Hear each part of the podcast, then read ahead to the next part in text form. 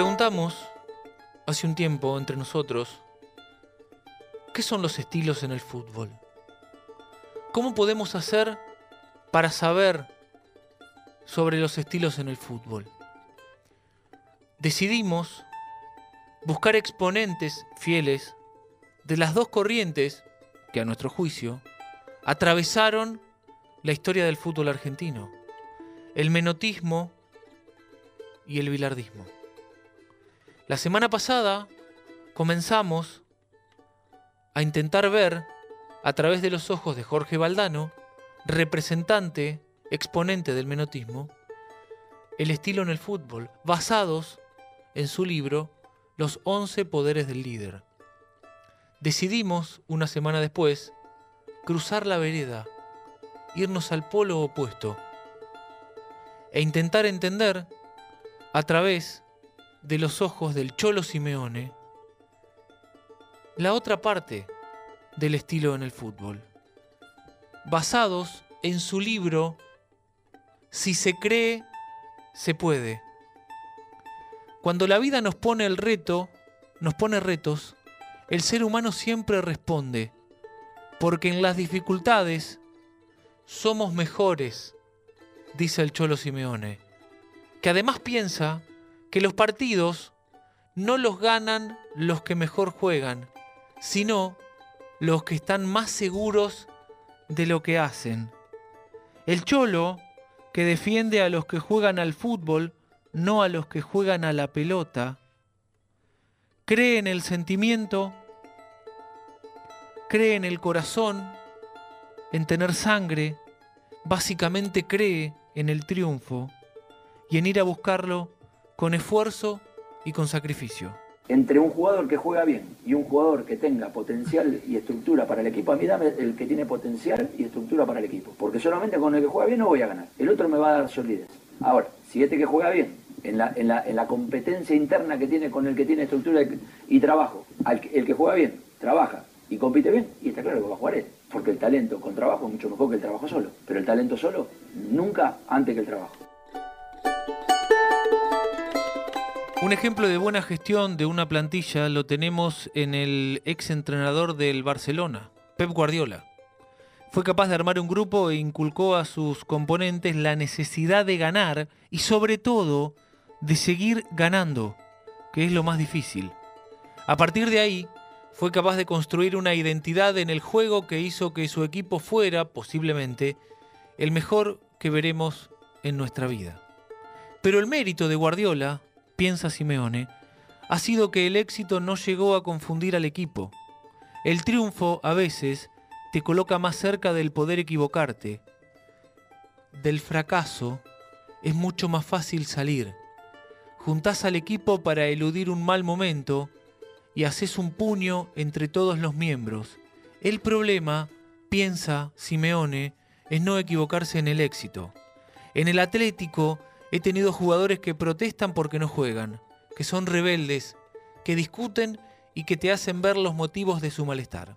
Por ejemplo, me preguntan lo que tienen que hacer para mejorar o qué es lo que quiero que tenga un jugador que trabaja en su zona de la cancha. Estos tipos son buenísimos. Son los que yo quiero tener en mi grupo. Te despiertan una inquietud de la que el equipo sale beneficiado. No tengo problemas en discutir con los jugadores. Eso sí, Luego el que habla es el campo. Yo no pongo ni quito. La cancha es la que decide.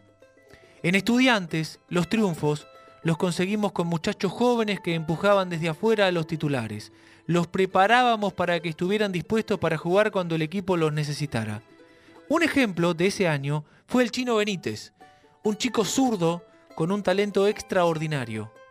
Apenas jugaba y se quería ir pero yo no quería traspasarlo. Hablé con él y lo convencí de que se entrenara pensando en que podía ser importante para el equipo. A falta de ocho fechas para la conclusión del campeonato, fue un jugador determinante para el título. Enlazó actuaciones sensacionales en el tramo final del torneo, frente a los primeros partidos en los que casi no participó. Tengo claro que no tengo compromiso con nadie. El único compromiso que tengo es con la victoria. Por eso intento convencer a todo el grupo de que en algún momento de la temporada se pueden sentir importantes. Pero a mí me gustó una cosa buenísima de Pep en esa charla. Porque yo le, le pregunté, le digo, ¿por qué juegas con Messi eh, de punta falsa? ¿No? Entonces me dice, no, lo que pasa es que en la época de Laudrup, que jugaba también de, delantero falso con Stoico, ¿te acuerdas? En los costados, era una manera de involucrarlo para poder trabajar defensivamente sin que él tenga una función clara, porque cuando llegamos a cuartos de finales, con Messi a la derecha, los equipos me empiezan a atacar por el sector izquierdo. Entonces dije, pucha, al final dentro de su pasión por el ataque, la inteligencia de, de lo lleva a pensar defensivamente también, desde una posición ofensiva como la de Messi. Piensa Simeone que el vestuario necesita que su entrenador tenga equilibrio. El técnico no puede sucumbir al éxtasis cuando gana y llenarse de amargura cuando pierde. El grupo debe recibir una imagen de sensatez y de que su guía reacciona de forma coherente ante las diversas situaciones que se le pueden presentar. El equilibrio te hace mantener una línea. Al grupo hay que trasladarle la sensación de que si son los mejores cuando ganan 10 partidos seguidos, no son los peores cuando están varias semanas sin sumar puntos. Mi reciente renovación con el Atlético por cuatro años es un éxito del club porque supone seguir construyendo lo que venimos trabajando desde que llegué y además nos genera el equilibrio a partir de que las instituciones crecen. Lo más difícil es mantener el equilibrio en el éxito, piensa Simeone. Por mi parte, el grupo nunca recibirá críticas si hay entrega y compromiso con el club. Si observo que los jugadores se identifican con lo que trabajamos, yo los defenderé hasta el final. Cuando entrenaba a estudiantes, jugábamos un partido contra Nueva Chicago. Íbamos ganando 2 a 0 y estábamos más cerca de nuestro quinto gol que de que nos marcaran ellos. Sin embargo, lo hicieron. Y al final, la pasamos muy mal porque estuvieron a punto de empatar en varias jugadas. Entré al vestuario como si hubiéramos perdido. Mi reacción no fue una consecuencia del resultado porque habíamos ganado era fruto de lo que el equipo me había ofrecido. Cerré la puerta del vestuario y eché de allí a toda la gente que no debía estar presente en esa charla. Tuve una conversación muy dura con el grupo sobre lo que sentía en ese momento. Un partido que debíamos haber ganado con claridad y que al final se nos complicó por una actitud del grupo que no me había gustado. Mi queja viene cuando veo que algún jugador no da todo lo que tiene que dar y se guarda algo. Le fui diciendo lo que me salía en el momento todo fue espontáneo. Conociéndome, es mejor que lo que los jugadores reciban sea así, natural, que vayan oyendo lo que me empieza a fluir en mi cabeza, sin cortapistas. Si los, mensajes, si los mensajes están preparados o estudiados, el entendimiento y la comprensión de los jugadores es bastante menor. No me importa cómo reciban la información en ese momento. Lo que quiero es que reciban lo que siento, que les llegue a su mente para que la próxima vez pongan más de su parte con el fin de no caer en los mismos errores. Otro caso parecido, aunque con peores consecuencias, me ocurrió cuando entrenaba a River, dice Simeone. Íbamos los íbamos primeros en la liga y estábamos haciendo una Copa Libertadores muy buena. En esta competición nos tocó medirnos en una eliminatoria contra San Lorenzo de Almagro. En el partido de ida jugado en su cancha perdimos por dos goles a uno. Llega el encuentro de vuelta en el Monumental y nos ponemos 2 a 0 las cosas iban muy bien. Además, el árbitro expulsó a dos jugadores de ellos. Estábamos 2 a 0 y jugando 11 contra 9. Al final, nos empataron a dos goles, caímos eliminados. Nunca se nos debió escapar ese partido. No supimos leer lo que necesitábamos en ese momento, cuando en una situación privilegiada ganábamos por dos goles y teníamos dos jugadores más en la cancha que nuestro adversario. Llegué al vestuario y no dije nada. Nos fuimos concentrados y al día siguiente reuní a los jugadores para hablar con ellos. Les expresé lo que yo sentía en esos momentos. Para mí, lo peor era que yo dirigía a ese grupo. Era su entrenador y el principal responsable de esa situación. Así se los dije. Una vez eliminados de la Libertadores les comenté que lo único que nos quedaba hacer era ser campeones de la liga. Quedaban cinco fechas. Lo logramos. Después de la eliminación ante San Lorenzo, el vestuario estaba hundido. Por eso no consideré oportuno expresar mis sentimientos en ese momento. Preferí esperar a que pasaran unas horas para tener la charla correspondiente. Hay veces en que no es fácil saber si es positivo hablar con los jugadores después de algo que ha pasado en la cancha. Yo tengo mis indicadores al respecto. El cuerpo te lo pide, la mente te lo dice, el sentimiento te empuja. Sin embargo, hay otros momentos en que las sensaciones te reclaman silencio y esperar. El hecho de haber estado del otro lado de la trinchera me ayuda. Sé lo que pasa por la cabeza de un jugador tras una derrota. Conozco los tiempos que debo manejar para dirigirme a un grupo. Lo que hay que hacer es encontrar el momento justo para ello. ¿Cuál es la vida del equipo? Es cómo juegan. Y si sumás mucha gente que piensa de la misma manera, más allá de que jueguen mejor o peor, porque yo digo, para jugar en Atlético de Madrid normalmente juega bien.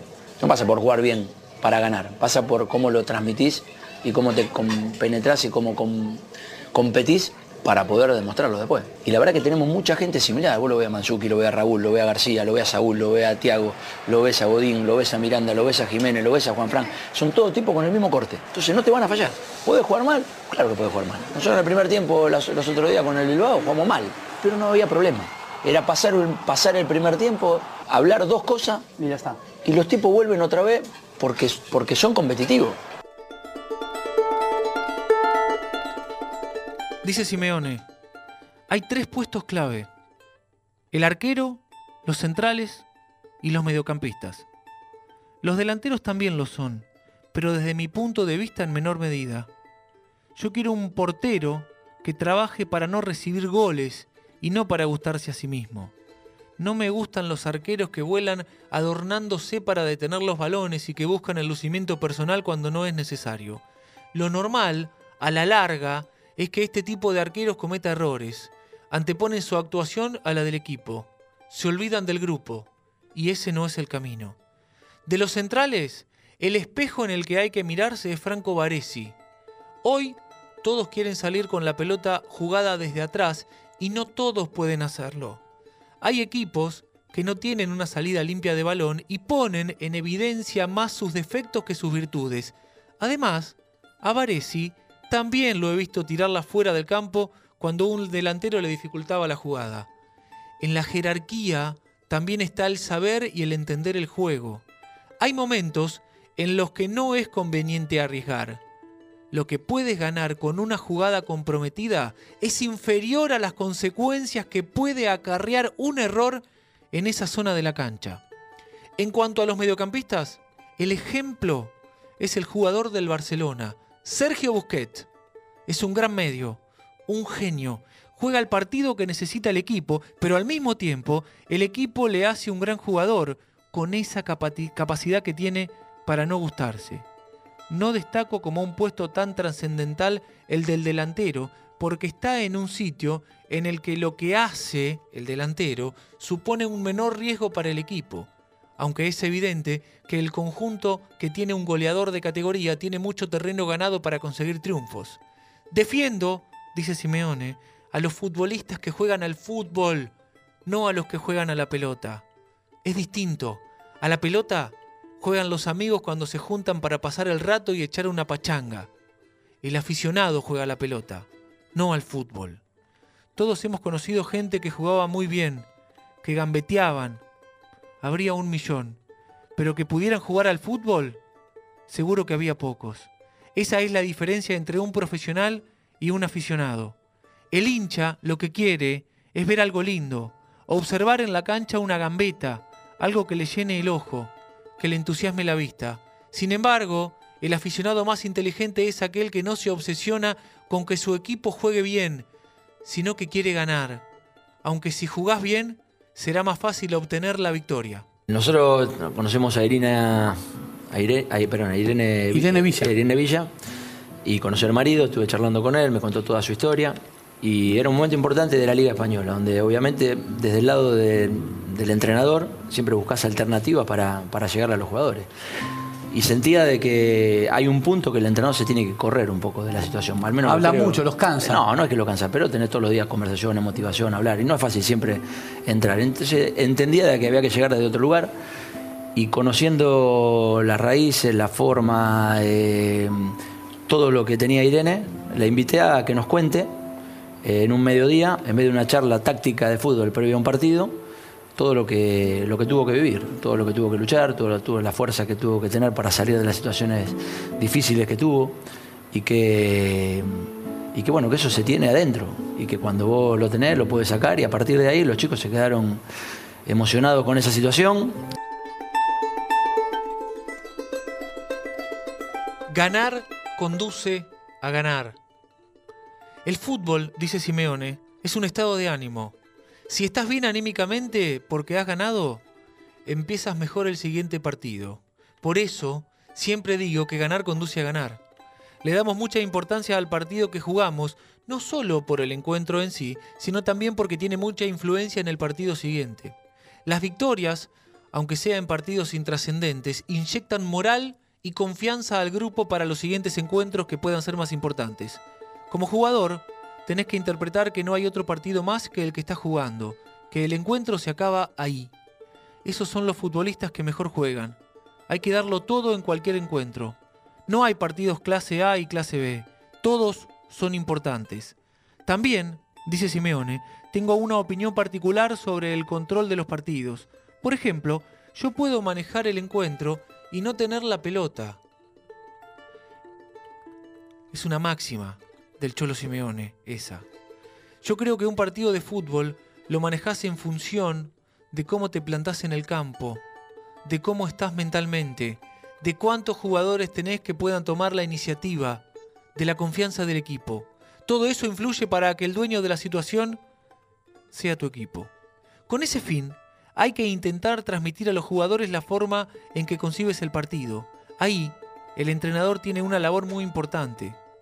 Yo soy muy cabeza dura y no me detengo hasta que compruebo que el futbolista ha captado lo que quiero de él. Le pido que intente escuchar porque lo mejor que puede pasar a una persona es ser abierta y escuchar. Después, puede quedarse con lo que él estime que es lo importante.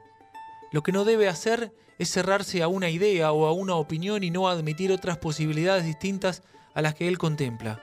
Nadie tiene la receta mágica para ganar.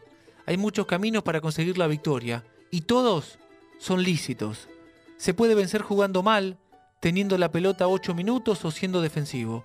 El triunfo, dice Simeone, puede venir por muchos lados. Lo que hay que hacer es acertar en cada momento con lo adecuado. La verdad que cuando pasé los 24 o 25 años, siempre tuve el... Yo, yo lo que hacía, me agarraba un cuaderno, cuando estaba en la ¿eh? me agarraba un cuaderno y hacía un entrenamiento solo, con el plantel que tenía en la Lazio, y decía, bueno, ahora arrancamos, entrar en calor, después hacemos esto, hacemos esto. Y me iba en base a los entrenamientos que había tenido, buscando situaciones de entrenamiento de... ¿Se lo enseñaste a alguien? No, no tengo un cuaderno viejo que tengo por ahí tirado. Pero ya me iba metiendo en la cabeza de entrenar, y la verdad que siempre me gustó y me gustó transmitir y me gustó, eh, sobre todo, más allá de salir campeón, que es lo que a todo cuerpo técnico no, nos gusta. ¿Sabes lo que para un cuerpo técnico ver mejorar a un futbolista? Ver crecer a un futbolista, ver que un futbolista cuando se va del lado tuyo es mucho mejor de lo que era antes. Después que vas a tener problemas, que te vas a enojar con alguno, es normal, porque es el recorrido que tenés en, la vida. Pero como entrenador está claro de que me gusta la situación que tengo y me gusta me gustan los rebeldes, me gustan los jugadores que, que son complejos, me gustan más todavía. Cuando era jugador siempre observaba con detenimiento y con mucha atención los métodos de mis entrenadores. Me fijaba en cómo manejaban al grupo y cómo nos trataban individualmente. Los técnicos que he tenido en la selección argentina me han marcado profundamente. De cada uno de ellos he sacado conclusiones y me han servido como un aprendizaje envidiable. Un claro ejemplo de esto es el Coco Basile. Era un gran motivador del grupo. Se dirigía a nosotros con una claridad tremenda y el grupo creía en él. Aún recuerdo sus charlas de la Copa América, en la que salimos campeones. Buena parte del título la debemos a lo que pasaba en el vestuario y a la comunicación de Basile con el grupo. Su sola presencia ya impactaba, nos llenaba, tenía todo, una voz muy fuerte, la forma de caminar, la seguridad que él mostraba en las charlas. Todo eso lo aprendí de él. Daniel Pasarela era mi ídolo, el gran capitán que uno recuerda desde chiquito.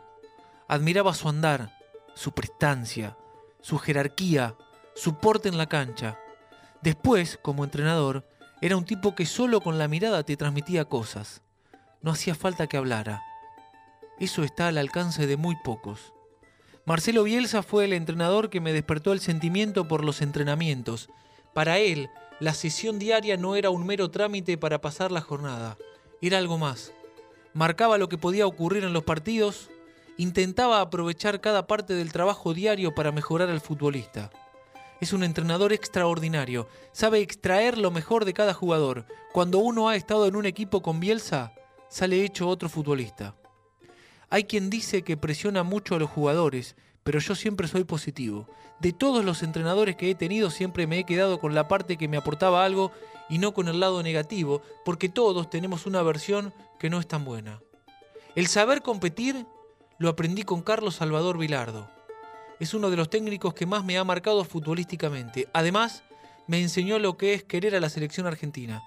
También aprendí con él a situarme en el campo, Estuve bajo sus órdenes cuando tenía 18 años y desde mi rebeldía no entendía, por ejemplo, que un mediocampista podía jugar en varias posiciones.